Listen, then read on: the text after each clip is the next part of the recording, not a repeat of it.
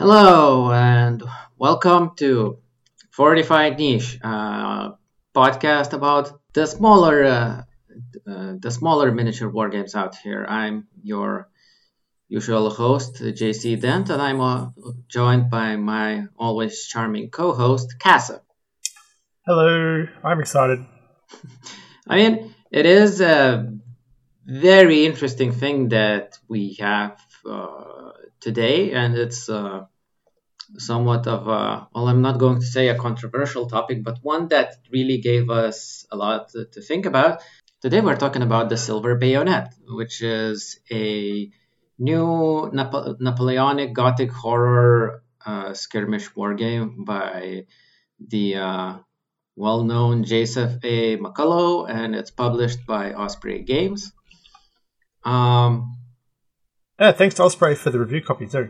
Yeah, yeah, I guess uh, this is a good disclaimer and stuff. Uh, good, like you know, I while I do declare that I am entirely willing to bite the hand that feeds me, it's still a good, uh, good uh, practice to tell people that we did get the game for free. Um, That we didn't get told what to say, and there was no financial incentives to give and review leaning either way. Yep, yep. I mean, all other other than the incentives, you start feeling like, oh, I have to play nice, so I would get access to further. I sure do like free things and would like more free things. Yes, uh, but pl- please give me free things. okay, so uh, uh, Joseph A. McCullough is a well-known name in people who play Osprey games, and I guess like, uh, in the general alternative war game uh, groupings, he did Frostgrave, Stargrave. He also did Range, Rangers of the Shadow Deep, which I which I had also gotten for free ages ago. Uh, and if uh, memory serves, he was the guy b- behind Oathmark, one of the first games we reviewed. Yeah, so it's wild that Osprey gave us this one after that review. But, you know, Well, you know, uh, it, it, it's definitely not the first and the second Osprey games uh, game we're reviewing because we also had uh, Force on Force. that's true. But anyways, so as I mentioned, the Silver Bayonet is a Napoleonic horror game. Uh, it delivers that on a what I had to say is uh, basically an excuse plot for this stuff to happen, because like uh, as the book goes, hey, Napoleonic wars happened, and then people started hearing like battles happening in the sky, and eventually they got every supernatural investigator to somehow uncover a myth or a prophecy of harvestmen, which are entirely nondescript, somewhat quasi-apocalyptic spirits that just feed on the misery of mankind. Uh, so every major power establishes special forces units basically to fight the all sorts of fake creatures and vampires and myths that harvestmen have been calling forth by their misery derived powers. So uh, the game gets uh, its uh, title from the silver bayonets that the British are giving out to their supernatural fighter units and uh, well, and the game will refer to the units uh, partaking uh, in these uh, supernatural expeditions as the silver bayonet units. And it's as good a setup as any for this kind of uh, skirmish game.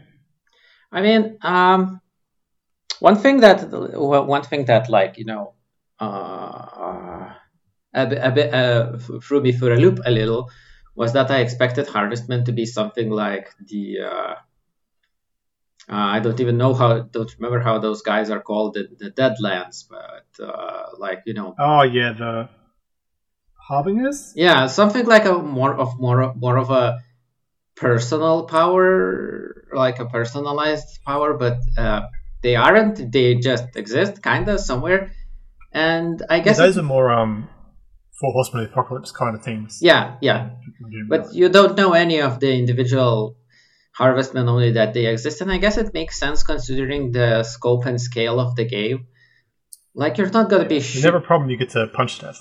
yeah you don't you don't get to you don't get to uh, introduce death to the Fist of Dread in this one, but uh, yeah, it's it's basically just an explanation uh, of why you're taking your brown bess and shooting a fairy in the face.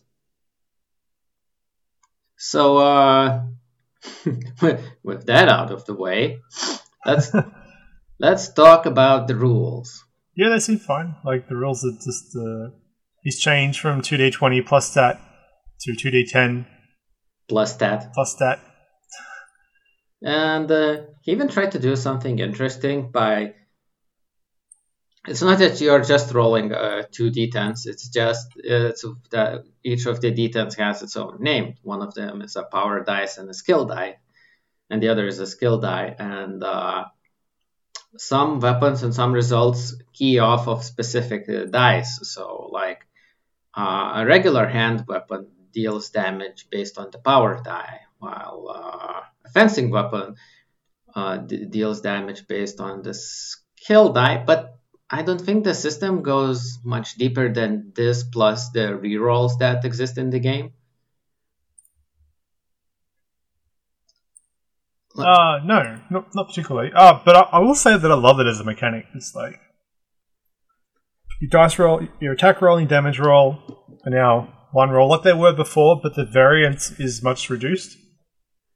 I mean, yeah, uh, doing away with D20 is a massively good decision, as in every game where you can remove D20s, I guess, except Infinity.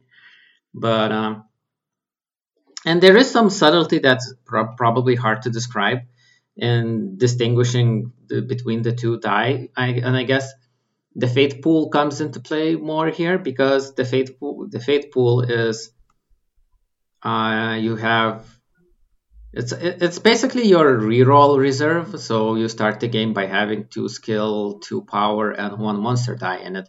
And while monster die has many uses, the others have far fewer. One of them, one of them being rerolls, and if you want to do a reroll, you have to have a matching dice. And unlike with, uh, say, command points in Warhammer 40k, you can't just bloat the fuck out of this pool, and it basically doesn't regenerate during the game. So, uh, yeah, there is one attribute that gives you an extra die. Um, and certain missions will let you get dice as treasure. It, it, makes me think a lot more of a much more limited soul stones, like from Malifaux, which you can burn for like bonuses to hit, um, damage reduction, healing, um, adding special, uh, adding suits to your flip. Yeah, much more limited. They're they're definitely much more limited because the skill and power dice are basically used for either uh, rerolling the equivalent dice or uh, reducing damage. So, which can I, which can uh, either no sell the attack or uh, uh give you uh, a reduction of half the result you rolled. So either you reduce some or reduce or just destroy it outright. Other than that, like we mentioned before, the uh, base mechanic is pretty simple. You roll 2d10, add them together, add your stat. Hope you beat the target number for attacking. For attacking enemies, that's usually uh, the defense, their defense stat, which is fairly static because you have very few ways to uh, modify it. Like, sure, you can be in cover, but uh, being in cover is like a minus one reduction, which is on a two on a on a on a d20 that would be like a 5% i don't know if the math changes on a 2d10 oh yeah i think it's just a flat 10% uh well you know i i don't have math on my brain but uh so yeah uh that's that those are basically uh, those are basically the rules and you uh, the weirder stuff uh, where you can get quibbles come from like uh the uh, third mechanic, which is you want to oh. go over that? Um, yeah, I, I kind of hate his initiative system. After perfecting it in Oathmark, he's gone back to this. He's gone back to doing Frostgrave. Yeah, so I roll my 2d10, you roll your 2d10. The types of dice we roll don't matter. It's just straight up who rolls the highest. Uh, double ones from either of us, or both of us, cause monsters to appear. Uh, double zeros, or rolling 100, either of us causes a, um, a special event. The special event is something like a scary sound covers the horizon, or your guy might be encouraged to fight harder, or everyone's soldiers makes a terror check. Yeah, which is which was basically the f- literal first result we rolled for like our first check. Like everybody has to make a terror check, and if they fail, they are basically useless for for, for a turn.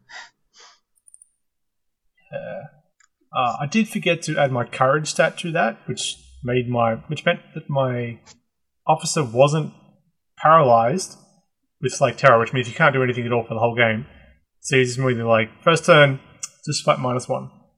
Hmm. But yeah, so like, but after you resolve this nonsense, the way the turn goes is like the the ah. one who won Oh, in, I hate it. the one who hate it. the initiative player moves half of his units rounded down. Then the monsters take a move. Then the player who lost initiative moves all of his units, and then the initiative winning players uh, moves the rest of his guys. Yeah, and, and half the down is such a brutal amount to do the first turn with. Uh, yeah, especially since you didn't heed the advice of having maximum amount of dudes possible, which is going to be in this game eight. But uh, Yeah, I had six. No, I had seven. Yeah. but uh, Casa won initiative basically every time we ran playtesting, and he was never happier for it. No, you don't want to go first. I don't want to move my guys up to the objective, have all of the monsters shoot at me, and then have all of your guys shoot at me. Also, you said monsters move. Monsters don't move. Monsters have guns. Monsters have no incentive to move. Well, only specific monsters called bandits and stuff. Basically, nobody else, ha- no, no, no other monsters have guns. But if they do, they don't That's do fair. anything. They stand in the, at the spot and shoot at you. You might be like 1.1 inch away, and they're going to be like, "No, no, I'm reloading and shooting." Yeah, they shoot and reload, or they reload and shoot, or they charge. Yeah, yeah. Uh, Which is fine. Like that's a very simple way to run monsters, and there can be a lot of monsters on a board, and that's like not the worst. I mean, this game has 20 monsters or something in the bestiary, so you're not going to do the Blackstone Fortress AI system for each one of them, like, you know, their movement and action tables. But, uh, but if you, That's the one you have a monster dice where you can be like, oh, the monster's going to shoot me. Spin my dice. No, it's actually shooting you. Don't also use your dice against me because that would be.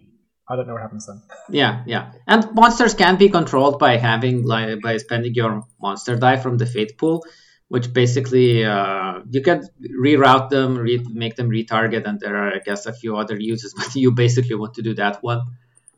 Uh, so and and this also comes into play because of the scenarios that are in the book and one of the one of those that we chose for the play. Uh, the ones the the ones that have bandits are basically the only ones that have monsters just present on the table at the start of the game, and bandits don't do nothing else but uh, reload and shoot at you. So you basically have these turrets that are just shooting at you without moving, which is uh, it makes sense in the scenario, maybe sense, but it's not interesting cinematically speaking. I was trying to find the mission that was. Yeah, I think it was Last stand. Last Stand. Yeah. So you've got ten bandits. One of them is a changeling, and it does. The bandits all do the infinity thing of, oh, you shot at me. I will shoot you back. Yeah, this this is very funny because in the example text, the person initiating the firefight loses the firefight and then has their monst- has their character get murdered, and that very much sets up what you expect shooting to do in the game. Yeah, yeah, this this this you can say plays a little into the initiative system because like, hey, uh, this is Napoleonic warfare. You're not like going full auto with these babies. You have to Uh, when your characters have your characters have two actions. One of them is a movement, and the other is like an actual interesting action. But if you stay standing, you can use the move action to reload your gun. So there's a lot of initiative to never move and always shoot, especially considering that the board lengths, the board sizes are so small, and you can basically reach out and touch someone almost from your deployment zone every time. Uh, yeah, the board caps out at 36 inches, or two and a half by 2.5 feet is the other alternative suggestion. Yeah. And we weren't playing on terrain light tables, but rifles could still be like, oh, I'm just going to shoot that guy. If they walk anywhere between this point and that point, they're dead. Yeah, yeah. So, like, yeah, and the, and I guess uh, I, I don't know where where we started this discussion on, but I guess we can get at, at the bigger issue of uh, of the rules as they do with as as they're concerned with depicting Napoleonic warfare or depicting like what you would expect Napoleonic warfare to be, and is that they uh, don't. uh, as as flavorful as the rule goes, having to reload your gun is as is the highest Napoleonic point uh, of it here because uh, as we started playing, and even by as we started playing, we immediately came up with ideas and fixes how how this would make it feel more period appropriate. And this is like uh, making rifles and muskets actually more different, actually different from each other because they're identical except for two things. Rifles get plus six inches of range, and they use skill die for damage instead of power die. Now, uh, oh, yeah. as anyone who's uh, seen Sharpe knows, uh, rifles were rifles were the actual accurate guns of Napoleonic era. It's like one of those one of those things where you actually hit stuff you aim at, but they were slow to reload, and uh, that's not represented in the game at all. It reloads as a musket, and I did the. I wanted to, and I was, uh, and I was playing Russians, and I wanted to have a Jaeger character. So I gave him skills and abilities that would let him, like you know, move through cover and stuff. Like do do stuff you'd expect from a guy that was a poacher or something, and that was hard pressed and that was press ganged into frontier duty, uh, run around with a rifle, do that stuff and he didn't. He didn't have to. No. He just stood in place and just like blam that guy, blam that guy. I have a rifle.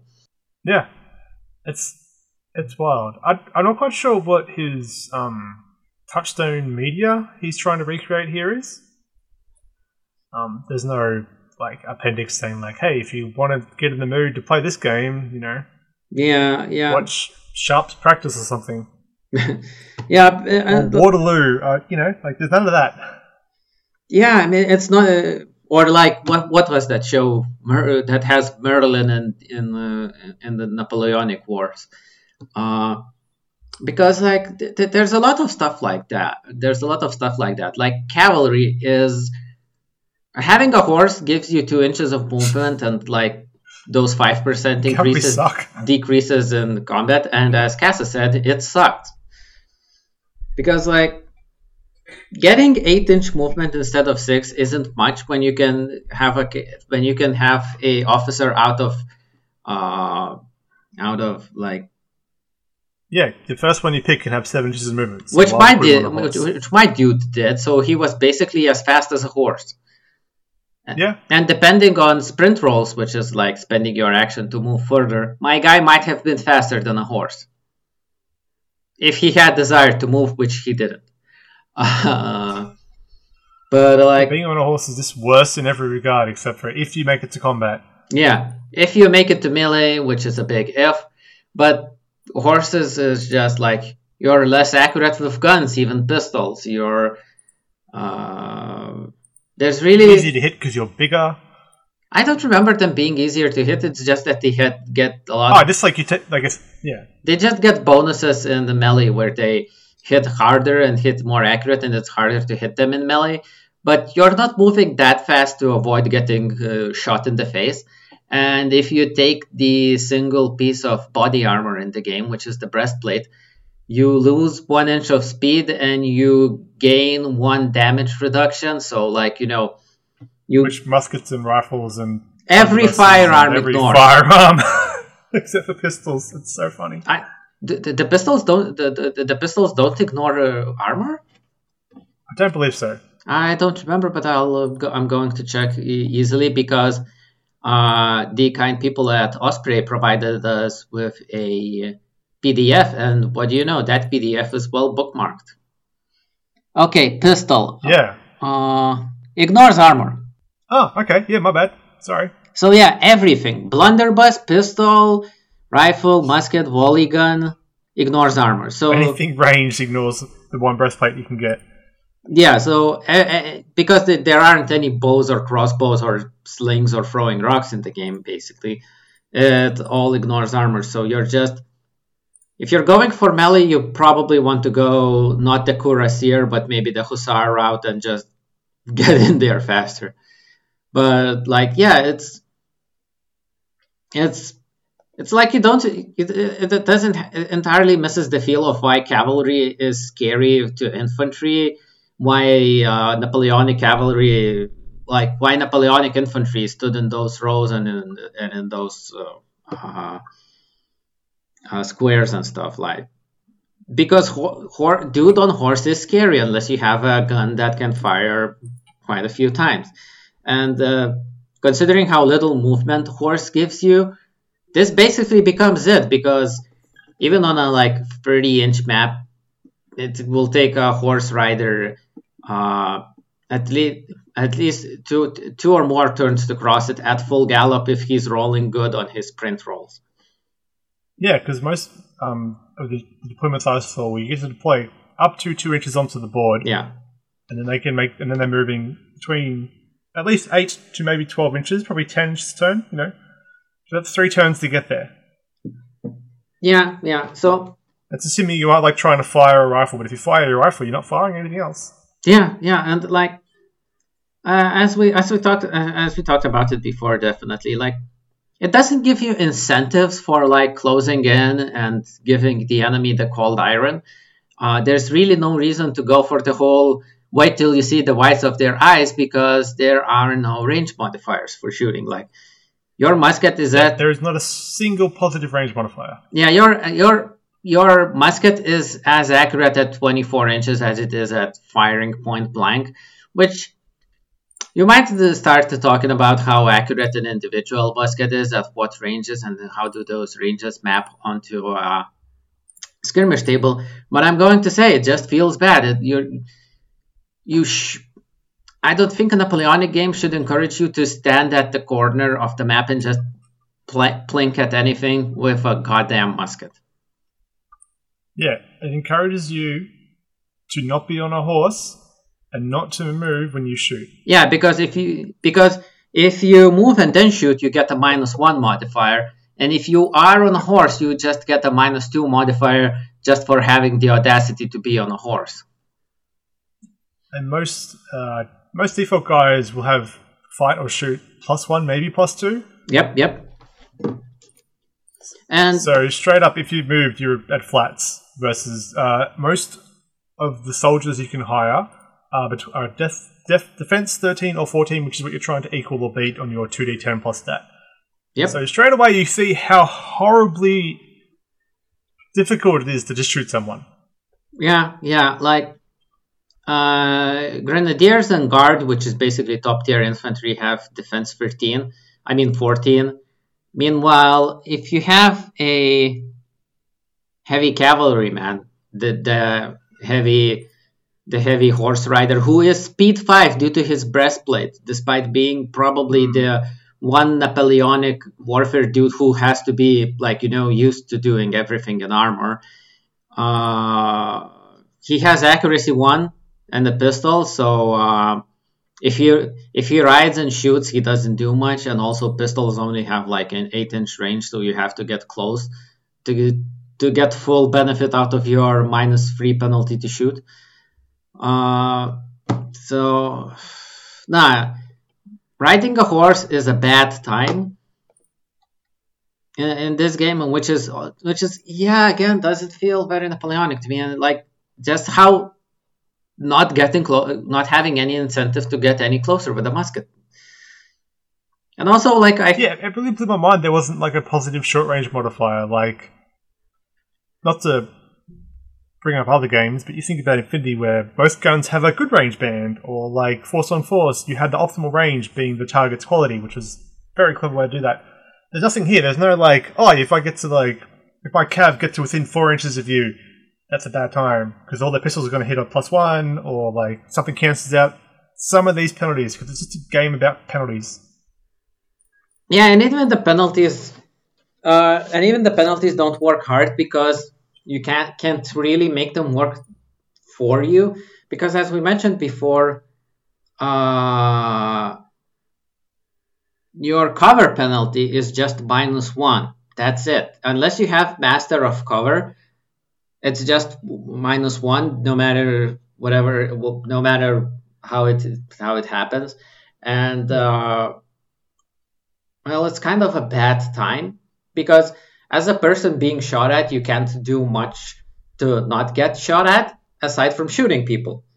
And as Casa yeah. mentioned before, even the book even the book example shows that a guy shoots, either misses or wounds the guy, and then the other guy shoots back and kills the guy. And which is yeah. So when you get shot at, you have the choice of reactions. If you can either dive for cover, which is a two-inch move, not towards the enemy. You can shoot back if you've got a loaded gun, or do nothing. And uh, like you could say, so, oh, this is what happens in Infinity, right? But it's not. In Infinity, a when in Infinity the exchange of fire happens at the same time. So you're encouraged to shoot back because if if you have good odds, yeah. you're encouraged to shoot back because you might cancel out their fire and then shoot them. And if you dodge in Infinity, you're actually dodging the attack. In this game, you can dodge after the fact, which is like don't feel good. And uh, yeah, I didn't. Hmm. Yeah, so and also in Infinity, like there's the burst, there's the burst difference. If you're shooting back, if unless you have special rules, you're only firing a single shot, while the active uh, while the active dude sh- fires his full burst value, which can be like two, three, four, whatever. Uh, so there's a bit of a bad battlefield there, and I think Joseph understands how violent the shooting is in this game because he says if you have any doubt about cover, give them cover, so which is a necess- necessity in the game where a D10 is uh, good enough to blam most uh, non-special characters uh, in this game. Like the uh, the regular infantryman armed with musket and really nothing else, he has 10 health, so you can easily shoot shoot them down in a single turn of fire. Yeah, your priest, your doctor, your regulars, your infantrymen all have health 10. Like, that's not. Like, so two shots, two average hits, and they're gone. Yeah, and sometimes it can be just one shot. So, uh, yeah, yeah that, that, that, that, that, does, that doesn't work out great. Uh, and also, we talk, we also talked about how uh, uh, bayonets don't have anything to, to, to be other than a hand weapon. Like they don't give you any charge bonuses or anything. So again, you have no reason to get in close and stab them in the gut. And like, yeah, yeah, we can talk about realism and that, like, you know, nobody really wanted to get into the stabby, stabby bits of uh, Napoleonic warfare because it's actually scary and bad. But uh, we're also playing a game where I'm shooting a werewolf with a blunderbuss, so I don't know.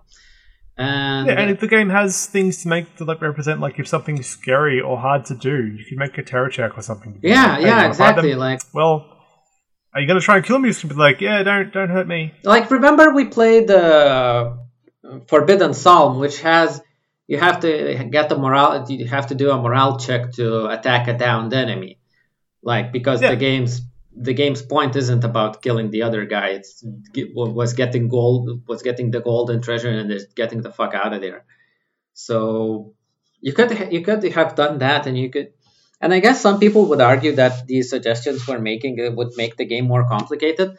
To which I say no. Just having bayonets have plus one to charge or something, uh, attacks on charge, or having muskets have bad accuracy at like 24 wouldn't complicate the game much.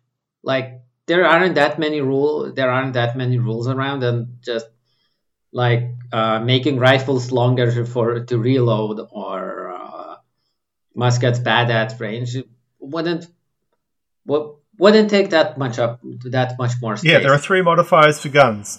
An extra one or two wouldn't bloat the page count. Exactly, wouldn't increase the uh, the uh, I don't know the mechanical difficulty of the game, and like having more options for defense. Like I guess it's basically the Warhammer issue is like not you you can't oh, do I'm, much. I'm fine with cover being yes or no and just a flat number. Yeah, like Infinity's gone that way. Like if you've got if you're touching a wall and it's between you and the other guy, you're fine. Yeah, if, I, I, that that was one of the things I was going to suggest. You can do intervening cover that's minus one, basically have that for everything, But, and then an actual good cover that would encourage you to get into the actual good cover, like hug a wall and stuff. Uh, or action to do it.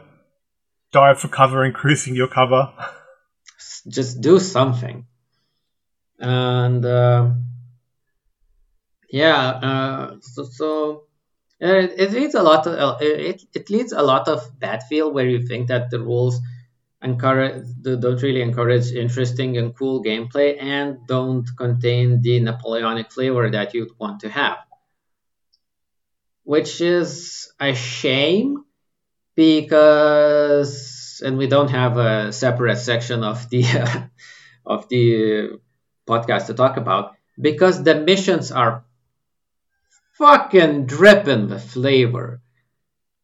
Uh, one of the like the second mission, I think it's the second scenario of the game where you have to where you hear that a enemy agent got murked and you have to recover his signet ring to prove that he died and then you have to go to the spot investigate find him and then find the goblin that killed him. So it works on on two angles. Uh, for napoleonic uh, Richard Sharpe action stuff looking for an agent and recovering his uh, signet ring is period as balls. And also for gothic horror and stuff going for going into like the bushes and the murk to look for a corpse and then finding that some supernatural creature killed him, creature killed him is also extremely like you know uh, atmospheric. And then you get the other scenarios which also do stuff like the second scenario after last stand has a possessed guy with some bandits in a ruined monastery and there's special rules that there's like wind so you have worse accuracy and stuff. And that is extremely fitting. That these scenarios entirely sell the game. Yeah it's just a shame the rest of the game doesn't lead up doesn't let you do anything with this cool like gothic horror type stuff. Yeah i mean it, it, it does the gothic horror but the gothic horror part is not happening on the player part. You know, we're not the ones initiating horror. We're just the ones experiencing it. And when it comes to it, we don't have that many options to dealing with, to, to, to like you know dealing with it. Or as the as the players playing as the Napoleonic powers of the time, we don't have many ways to make it feel actually na- Napoleonic. So uh, yeah, it's, it's it's a bit of a shame how big of a break exists between the uh, I think the awesome scenarios and the plentiful list of monsters, which is like like 20 or so, which is like they're not they're not like you know imaginative new monsters he came up. They're just like vampires ghouls and stuff. And but they're there. There's a list of 20 monsters. You don't have to go make up your own shit though there are suggestions how you can do that. And there's a plentiful there's a plentiful list of attributes you could add and uh, yeah, Casa, why did I say attributes in such a weird voice? Because uh, it's dumb. It's a dumb thing that's dumb. Hate it. Hate it. Yeah. Uh, oh, you're gonna set your guy's stats and also his attributes. Okay, cool. I'll give him like plus five and stuff. That's great. Oh, I forgot to give him any traits or perks or abilities. No, no, no. Those are called attributes. Yeah, like why would you call your perks or traits attributes? It just confuses it just confuses people and players and stuff like just call them perks yeah. or traits And as a dumb person, I skipped over it entirely because I thought, oh, I already picked my guy's attributes. Why would I do it again? I guess you're saying it twice for extra, like, don't forget to do this. Yeah, yeah, and I and I had to tell you to like, like, why does your officer have no? Why does your officer has no, have no powers? Uh, so yeah, the, the, and this is one bit of, I guess, editing or formatting stuff that somebody could have told Joseph about, like, you know, hey, maybe rename them and nothing of value will be lost if you do.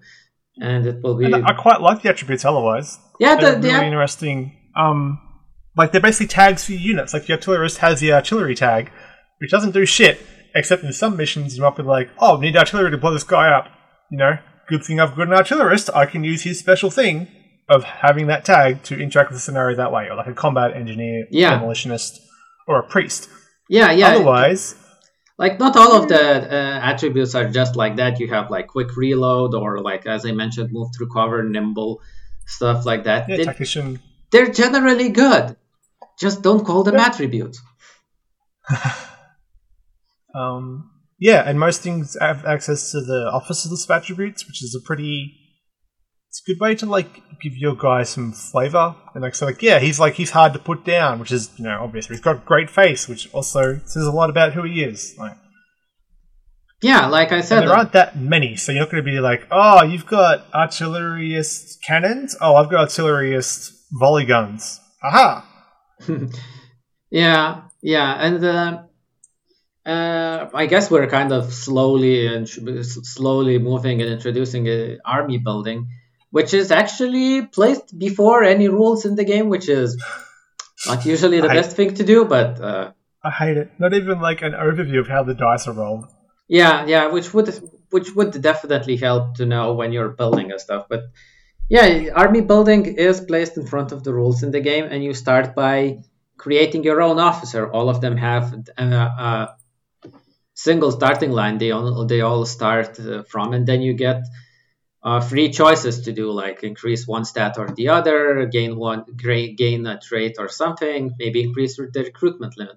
So I think that's very much Frostgrave because I think all the wizards usually start the same, and then you fiddle around to make them a bit different. Yeah, it's a simple way to um increase diversity of your leaders without making them all wildly overpowered. It's like you get to be either shooty or fighty, brave or fast or the other one? Recruitment or something else. Uh, yeah, it feels courage. Either way. So yeah, your officer, you you can fiddle around with the officer stats. You can give them two attributes, which like that's great. It's generally good and stuff like. you you you'd think you'd say hard hard to put down would be uh the easy pick, but it isn't because it interacts with like damage reduction rerolls, and again, you get a limited amount of it in the game. So it's not an it's not an already like you know a must pick with others being trap choices because it's not like getting overseer in Necromunda where you have to get it. If you're not taking it, you're leaving stuff on the table. You don't generally need to get that one. Uh, so yeah, uh, those are good. And then and then you go into the inventory, which the officers can literally the off- the officers can literally take anything, and basically every time anyone gets to choose, they can basically take anything, uh, except as long as you uh, as long as you fit within the limitations, which is like you have six item spots on the character Rif- uh, yeah. rifles, uh, muskets, and heavy guns take two spots. You also need to save a spot for ammunition, and uh, yeah, so you can take so you can take your guns, and then you get to choose an item or two from the special inventory list, which probably should be something you do before the missions because special inventory is mostly taking salt, sil- silver weapons, and like salt shot to fight monsters, but not all monsters are immune. Not all monsters are vulnerable to everything. So if you're taking a a bag of salt to shoot at ghosts and stuff, and you go into a mission that has werewolves, and salt ain't doesn't do much to a werewolf.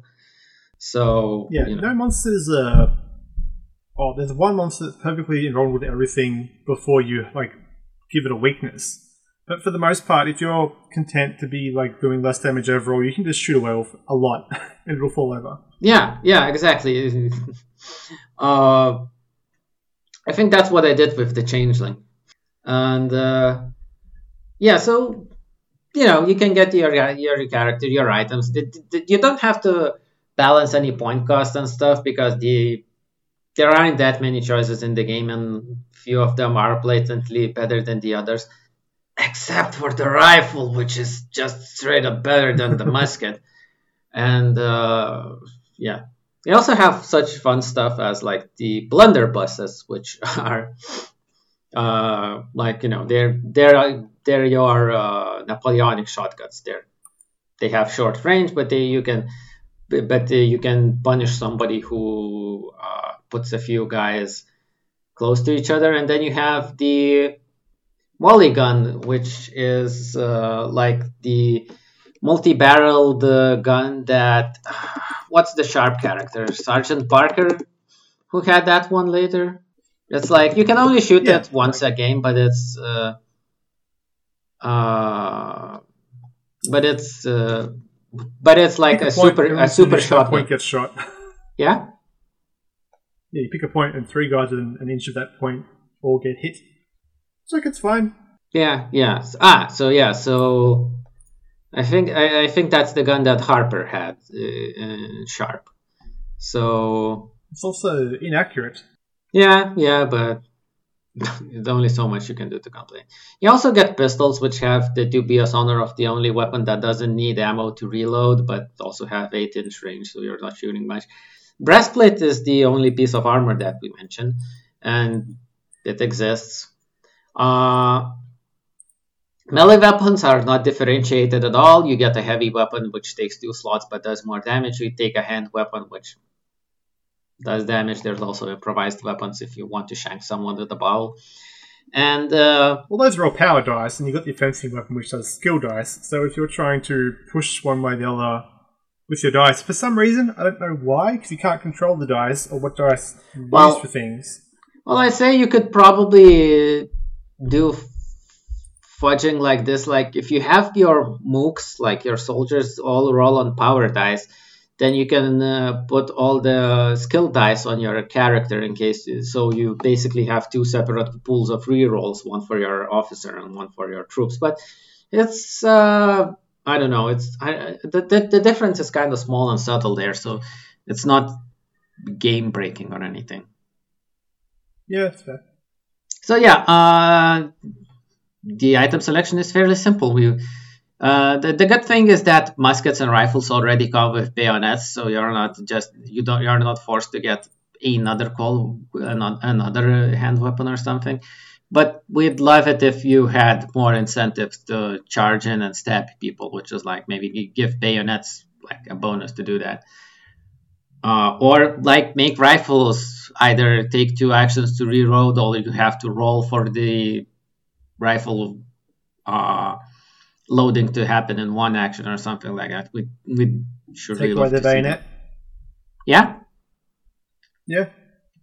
Like this, if they punch you, they're gonna they've got a improvised weapon rather than a hand weapon, which is not going to kill anything in one go. So that's the problem for you to have.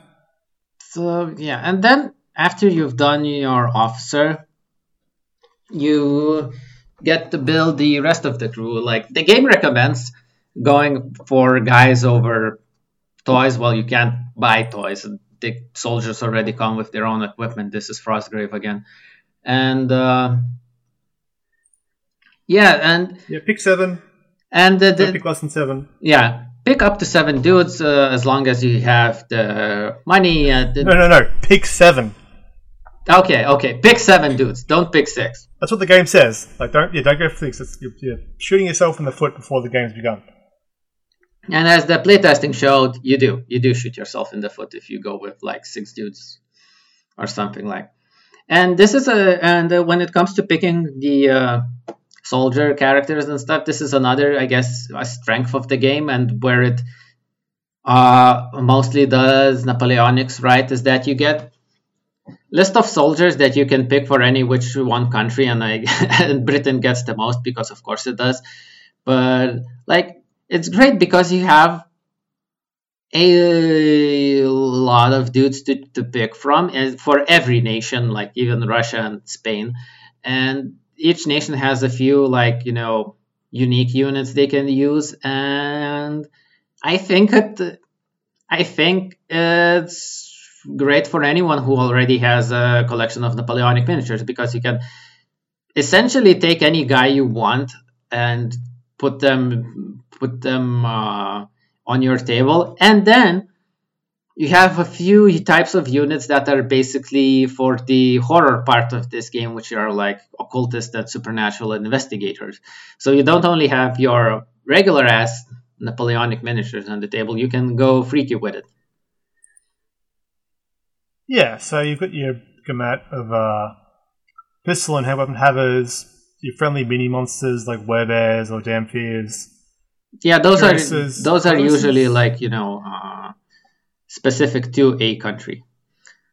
Yeah, like Austria gets shitty vampires, Russia gets werebears, and champions of faith. Uh, that's true. So you get your long gun have long gun havers, your soldiers special scenario tags like artillerist or engineer, and your spell slingers. There's people with like so your priest can like increase someone's courage or heal them, and your oh what was it not elementalist uh, that's the occultist. Can do like yeah, do all things, and those guys can also like bless weapons and get you around different um, monster defenses. Yeah, something yeah. vulnerable to blessed or like enchantments. Um, and that, that, that, I think. Yeah. Sorry. Continue. I think it's really cool to see Australia in this game. Um, ever since we joined, you know, Eurovision, it's fun to see us go back and be included in more European things. Yeah, and the Dhampir is a perfect way to put stories in the game. So you know. Mm. Makes sense. Yeah, so like the lists are fairly good. You get like 20 dudes to choose from, and it's like uh, you can probably, if, if you really want to uh, do tiers and stuff, you can like you know separate which guys are like just random shooty guys, random support guys, or my officer but smaller guys because you have quite a few of those um, and there's like you know non-obvious choices you'd you'd feel like there's uh, like Prussia and Spain has swordsmen as a special character because like they have fencing schools. Uh, you get uh, the countries that have navies have marines and sailors for uh, as a choice. Uh, you got both heavy cavalry and the light cavalry. You both have light cavalrymen and heavy cavalrymen. Go with the light one. He doesn't have the breastplate. Um, I don't think it slows him down on a horse though. What? So. I don't think the, the breastplate slows you down on a horse though. I don't know. I, it's one of those things where rules could be better and more explicit. And like, remember the uh, can you melee after sprint disagreement? Yeah that was a whole a whole thing that we don't want to reiterate there but that's one of those places where rules could have definitely been written more explicitly and with more editing well it's, it's a narrative game not a tournament game so you should make your own fun with the gm i don't remember him saying that for the general rules but maybe i just skipped that part but yeah oh, that's just what his other games have been like that's all yeah yeah i mean so yeah army building generally good you get your officer yeah. that you can uh, dole out to the nines. You, he, he can go dressed in his best dress blues, and then you get your other guys. Some of the other guys also have like a junior officer, or like I think a supernatural investigator or veteran hunter, is basically built. Built you you basically build it like a junior, like a lesser version of your officer, and I guess the vampire is also like that. And while and while you can't choose the equipment for your regular dudes, you can give them one supernatural combat item each, so which is also nice, and also yeah, lets you. Everyone has torches and fuel.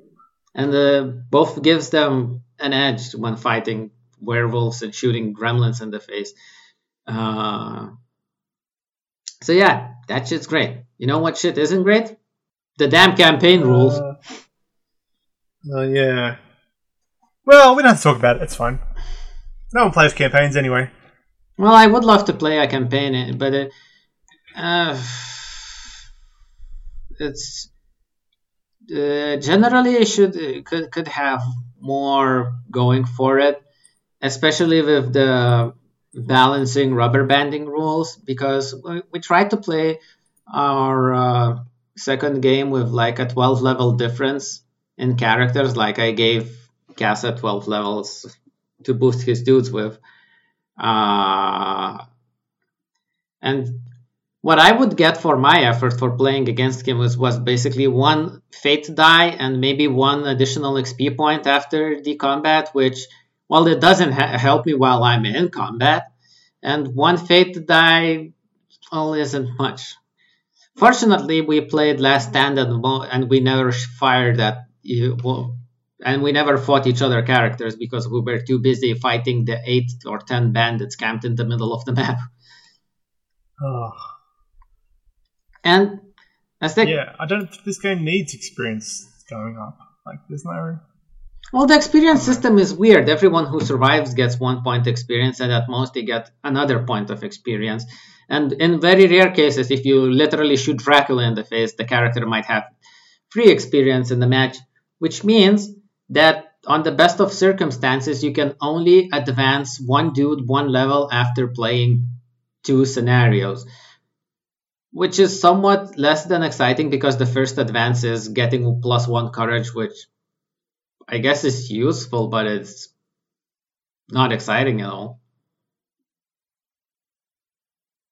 And also, the, the, I didn't like the thing that there's uh, mm, basically you have to grab your guys for every mission, or they basically disappear forever. It's like, what am I playing? Kill Teammate Edition. So yeah, uh, too bad about the uh, campaign system. It's there, but it's not. I think a link series of missions is fun enough, but you don't need to. Yeah. I know nickel and dime guys slightly better.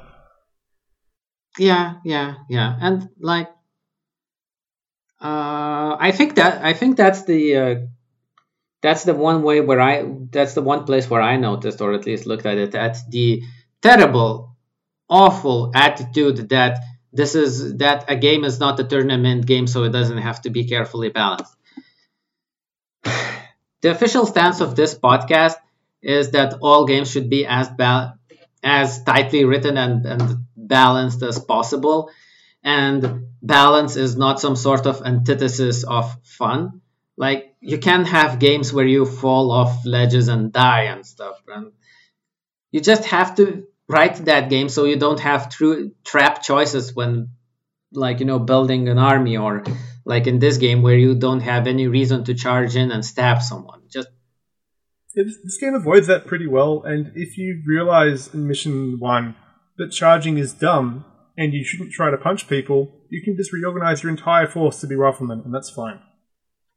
Yeah i mean uh, one thing that does play out from this rule is that your basic Fusilier, Infantryman, Musketman is an actually decent combat piece because like he's not that much worse than the more expensive varieties of infantry. Though I, I will say, because I told you this before, that there is a bit of a funny, smart uh, game writing going with this, where like the infantryman has 10 health, but the grenadier has 11 health, which means that you can't one shot a grenadier. So it's like you know it's fun in a it, it, it's it's fun in a way. I don't i don't know if i can actually explain it to someone who doesn't find the concept funny but like you know it, the grenadier isn't that much tougher but you can't one shot a healthy grenadier. The, yeah which is a huge increase in his defense. And he's also defense 14 versus um, the usual of 13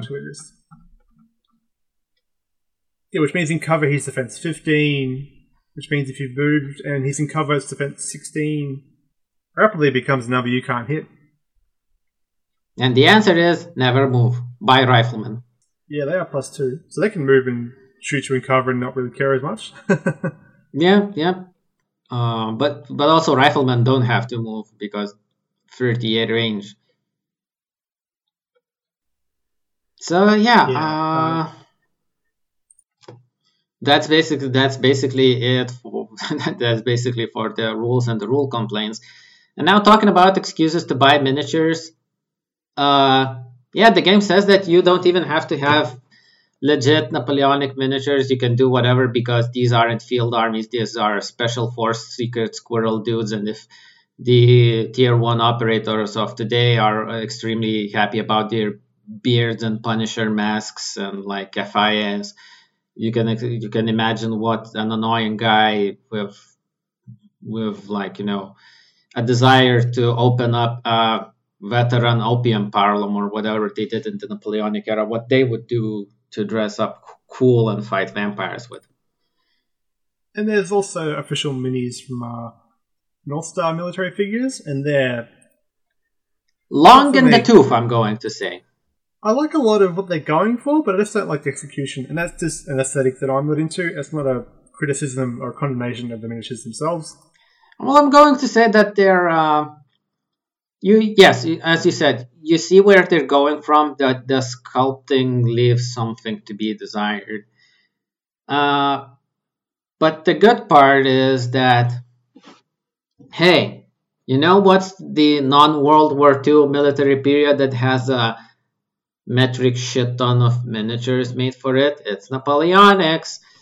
And so if you're yep. playing British, you can probably buy boxes of like 2100 dudes that cost uh, as much as like a single games workshop character for your army and stuff and do whatever or if you have an existing sharp practice army or even a napoleonic army which you didn't multi-base you can already move that and at that at the end of the day just like sharp practice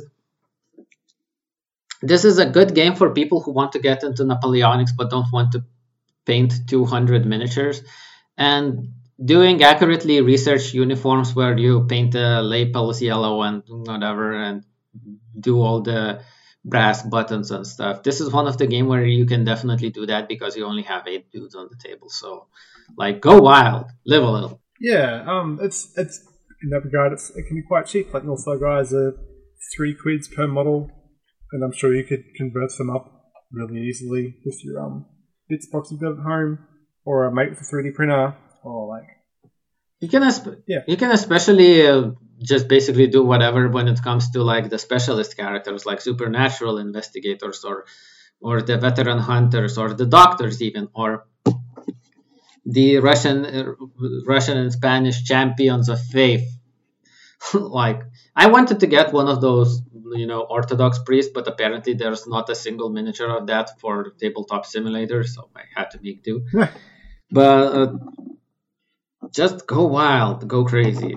Maybe don't do what Ash Barker did and just use like turnip 28 miniatures for it, but the game supports this. Maybe your Spanish decided to dust off some conquistador Morion helmets for uh, fighting vampires and stuff. Yeah. yeah, I mean, if I was going to fight a werewolf, I'd probably try and install some of my granddaddy's plate armor, but armor's bad, so apparently. huh, so that's why we're not using this anymore. Mm. Yeah, so go wild. Um, though my my suggestion would just be to make this a stealth entrance into sharp practice, which I haven't played, but I have also never heard a bad thing about. So yeah, I mean, if you if your friend is excited by this game, you could do worse than a couple of afternoons on a weekend playing this. You do way worse. Yeah, yeah. I mean, we mentioned like there's those quibbles and stuff, but it's generally an an okayish to goodish game, especially when it comes to flavor and scenario design, which is uh, very good. And hey, oh shit, we just got gotten into the compliment sandwich. So I'm going to say that my first thing that I like about this game is how the atmosphere and the premise is sold through the scenarios, which, as far as I read them, are great. And the only places they stumble is basically that have to do with the rules that we describe. But overall, quite a few other games can probably learn something from looking at the way Joseph A. McCullough did scenarios for this one, uh, how to make uh, how to make scenarios that just drip with the setting. Like it's like obvious what we're doing here. You can't say that this is any other game. You're, it's not chain of command scenario one, which is just about shooting dudes. No, everything in here is about being a supernatural investigator, man shooter in the Napoleonic era, and maybe having a fancy hat. So yeah, scenarios, unalloyed good.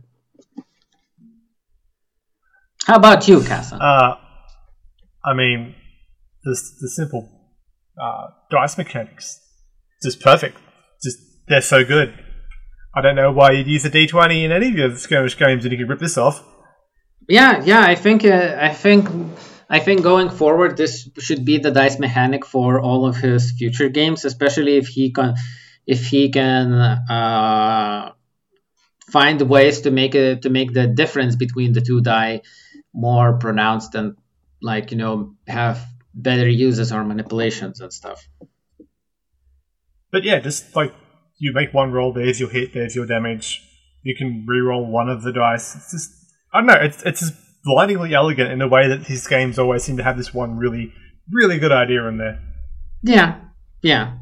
Now let's talk about one blindingly bad idea that we didn't like. Uh, I'll go first. Um, I don't know what horse person hurt him and why he had to put that pain in this game, but it makes me sad that cavalry is so bad in this game. And I wish they weren't. Yeah, maybe horse girls uh, universally don't like Rangers of Shadowdeep or something, but yeah, this is like, you know, this is less riding a horse and more riding a donkey as far as, as things go. And maybe a, even a donkey would be more spirited on a battlefield because uh, I understand why it's done that you can can't remount uh, the horse because it would be like maybe too much keeping of bookkeeping or something. I don't know, but the game says that once you dismount the horse, the go, the horse just fucks off because it's scared. And it's like it just plays into the vibe that take horse be sad Meanwhile, I'm going to harp again on the uh, the combat rules don't encourage you acting aggressive and going for it. It's just shoot and shoot some more and stand and shoot, and you can't do anything to get less shot at. So, yeah, feels bad. Please fix. Yeah, they definitely have that problem of only negative sets up that shooting isn't going to be relevant, but it's so much more powerful than every other action you can take. Yeah, I mean, especially since it takes you a few turns to get into melee, and like, sure, sure. We're not advocating for Games Workshop solving the melee army issue by just giving them ability to get a charge on the first turn. That's bad. You you have to play around with neutralizing enemy shooting somehow of like you know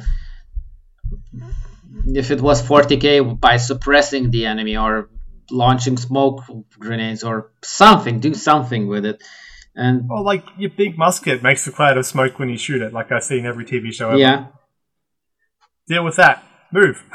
Yeah exactly like we know we know McCullough is isn't an idiot and he has ideas. He's he's a smart uh, he's a smart dude. He just needs to he just needs to sit down and think like, okay, how do I make how do I make uh, melee both viable, interesting, and desirable without going the Games Workshop route? I mean, man can do it. Yeah. Just have to feel the have to feel the desire to do it. On the other hand, uh, to put the other piece of bread on the sandwich. I like the uh, I like the uh, army list. Well, not army list, the dudes list. It's because like it's not obvious that yeah. you'd have both sailors and marines in a Napoleonic game, but I like it. It gives you a wide variety of dudes to choose from, and uh, it gives you a wide variety of uh, Napoleonic warfare miniatures to choose from.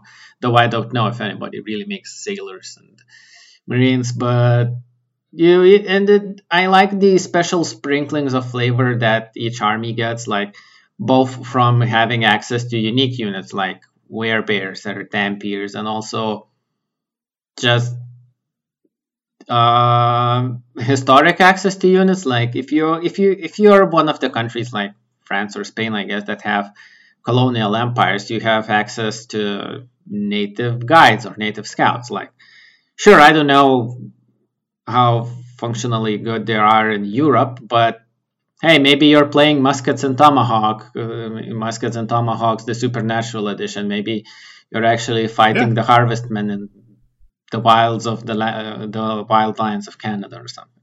So I like the flavor that's both explicitly and implicitly exists in the uh, army lists. It also brings up making your own um, national recruitment lists, army lists as well. If you want to like, if you wanted to go and do like colonial um, skirmishing, which would probably be fun. What if you want to add like I don't know, Portugal was Portugal a thing back then? Something like that. You probably. can add it. It would be nice if the uh, game had future expansions that featured like more of non-European powers. It's been out for two weeks. What? But yeah, sorry. Ah, out two out for two weeks. Yeah, yeah, you're right. You're right. But like, always have an eye on the future. And also, I already saw people on 4chan complaining that this is going to be like a release and dump game. Which, shut up. Just shut up. Yeah, like give something a chance to breathe and make an um, a reaction. Yeah, and also it's not like it's a game where you uh, get miniatures that you won't be able to use for anything else. so was, was was was that your second part? Was this your second compliment no, part, or do you have a distinct a one? one? I'm I'm going to reiterate my Australians joke because I think that's funny. I mean, yeah, it's great. Um, we even posted a, a, fitting joke on uh, Twitter. Yeah, follow us on Twitter. Haha. Um, I think the fate pool is the other thing I like apart from the dice. Uh, it's kind of a bummer it never refills except through clues. Uh, oh yeah, clue tokens exist and they're irrelevant. Um, and only one trait gets you more fate dice. I think like one more dice per turn would make it feel less like oh, I can never use these, and sort of something like oh this is a recurring re- recurring resource I have to like manage and like look after rather than like oh I'm shut use it use it use it it's all gone okay it doesn't matter anymore. Mm. Yeah, there's a there is a fine line that that can be tread between never refilling or refilling under very spec- very very specific circumstances and Games Workshop. Command points, they're everywhere. Move a rock, there's a command point. Uh, throw a dice, there's a command point. Don't throw a dice, there's a command point. Like there is a fine line to tread, and it would help would helpful. It would be helpful if you had some ways to refilling, especially if those ways of refilling asked you to risk something, to do audacious stuff to demonstrate your elan to get them. But in general, I like I like that it's here. I like it, that it exists, and I like that the monster dice are there to mess with the AI. Yeah, I think it works really well. So uh, for the uh, uh, for the next second to last uh, part of this uh, of this uh, podcast, would you play this game, Casa? No. well, uh, care to elaborate? um, it's fine. Like I said, I love the mechanics of the game um, at the base level. Just the act of playing it and the way it's still, if you have a gun, you are going to win, or you're going to have a strong chance to win, except for being a road to death, which is still the funny shit. Like, there's no reason to ever try and force the issue or like bring cutlasses to bear. It is just I'm going to stand here and shoot you, and if you get next to a clue marker, I'm going to shoot you because you're next to a clue marker and you can't shoot me back, or you've out of action or something. And if you fire back at me, you now are an enormous target for the rest of my army because you can't reload on as a reaction at all. So guns are too good and using a gun is too hard. But... Yeah, I think I agree on that. I, I, I don't want to say that I wouldn't play this game. I would play it if if we were playtesting some of the uh, fixes that we mentioned, or if someone released a at the time of recording day 12 patch for for it to make uh, you know going in and stabbing people more uh, you know uh, more of a thing in the silver yeah, more, more reliable, or just like an option you could do. Yeah, just make just make the rules more Napoleonic. Does the, as we both agree, the uh, the rules have a solid backing. The 2d10 system is good. The, uh, hitting and damaging dice being rolled into a single roll is actually good. Uh, yeah, so uh, uh, please release a patch, uh, Joseph Senpai. Uh, I, um, this game, def- SID maybe. yeah, I mean, you can't leave a game this the this rich in atmosphere. Like even the PDF is beautiful. It looks like Yeah, a oh, the art. The art's so good. yeah, the art is good. There's no miniature pictures. It's all like you know hand drawings or like like hand uh, coal coal sketches, stuff like that. It's it's it's a bit of a bloodstained journal, but like not in a way where like in uh, Force on Force or Tomorrow's War where it gets in the way. It just looks good. No, it's it's great. It's evocative. Uh, Brain Bug Designs did it apparently. Yeah. Um, yeah, just sets the tone and just crushes it home. Yeah, the, the only the only thing missing in Silver Bayonet is the rules bearing out the tone. So yeah, do those fixes. Oh yeah, that's right. release 1.5 edition or something, and we'll play it no problem. I, I yeah, I'd, I'd play. I'd look at. I wouldn't play. I'm, I'm playing like six games at once. I, da, da, da. The main thing the why I don't want to play this game is it's not done. It doesn't feel done. Like it feels like 85 percent of the way there, and then it's padded out too much. yeah. Make the rules more Napoleonic. Live a little. Yeah. Or or even go the other way. Like stop pretending it's Napoleonic and just say we are doing horror skirmish in like adjacent to that era. Well, yeah, maybe, maybe, but you know, I, I, I don't know. You you still Yeah. have expectations for muskets, you know. Totally. So so yeah, uh, all in all, Sil- Silver Bayonet, uh, basically in all ways superior to Sludge Wars. Uh, Mhm. could be a good game. Could. I think it's a solid seven out of ten. You know, that kind of like video game sort of scale of like this is a solid game. I wouldn't feel bad playing it, but it's not. I'm not going to think about it in six months. Yeah, yeah, yeah. So yeah, that has been uh, the Silver Bayonet by Joseph A. McCullough and Osprey Games, and I guess Brain Bug Design Designs. Uh, I have been your host, uh, JC Dent. You can find any links you want me to find on in the show description. yeah, and I'm Casa. I'm also in the show notes. I hope. And uh, if you look at the show notes, I, what, what I'm hoping to do for this episode is to make use of the screenshots we make for the playtesting on Tabletop Simulator and write a blog post about it that illustrates this a bit because, like, you know, shock of all shocks, maybe there is some merit to having some visual representation to your criticism of a tabletop miniature wargame. No, it's an audio medium. Yeah, I know. We're doing, folks. We're doing miniature wargames, theater of the mind. hmm and it works great for me with Aphantasia, so Uh, this is this is the one type of game where I always get a cover bonus. So yeah, uh, thanks for listening, and uh, we'll meet you all in two weeks where we have some other unexpected games for exciting. yeah. More Get excited. Yep, next time, Australian fantasy game. bye bye.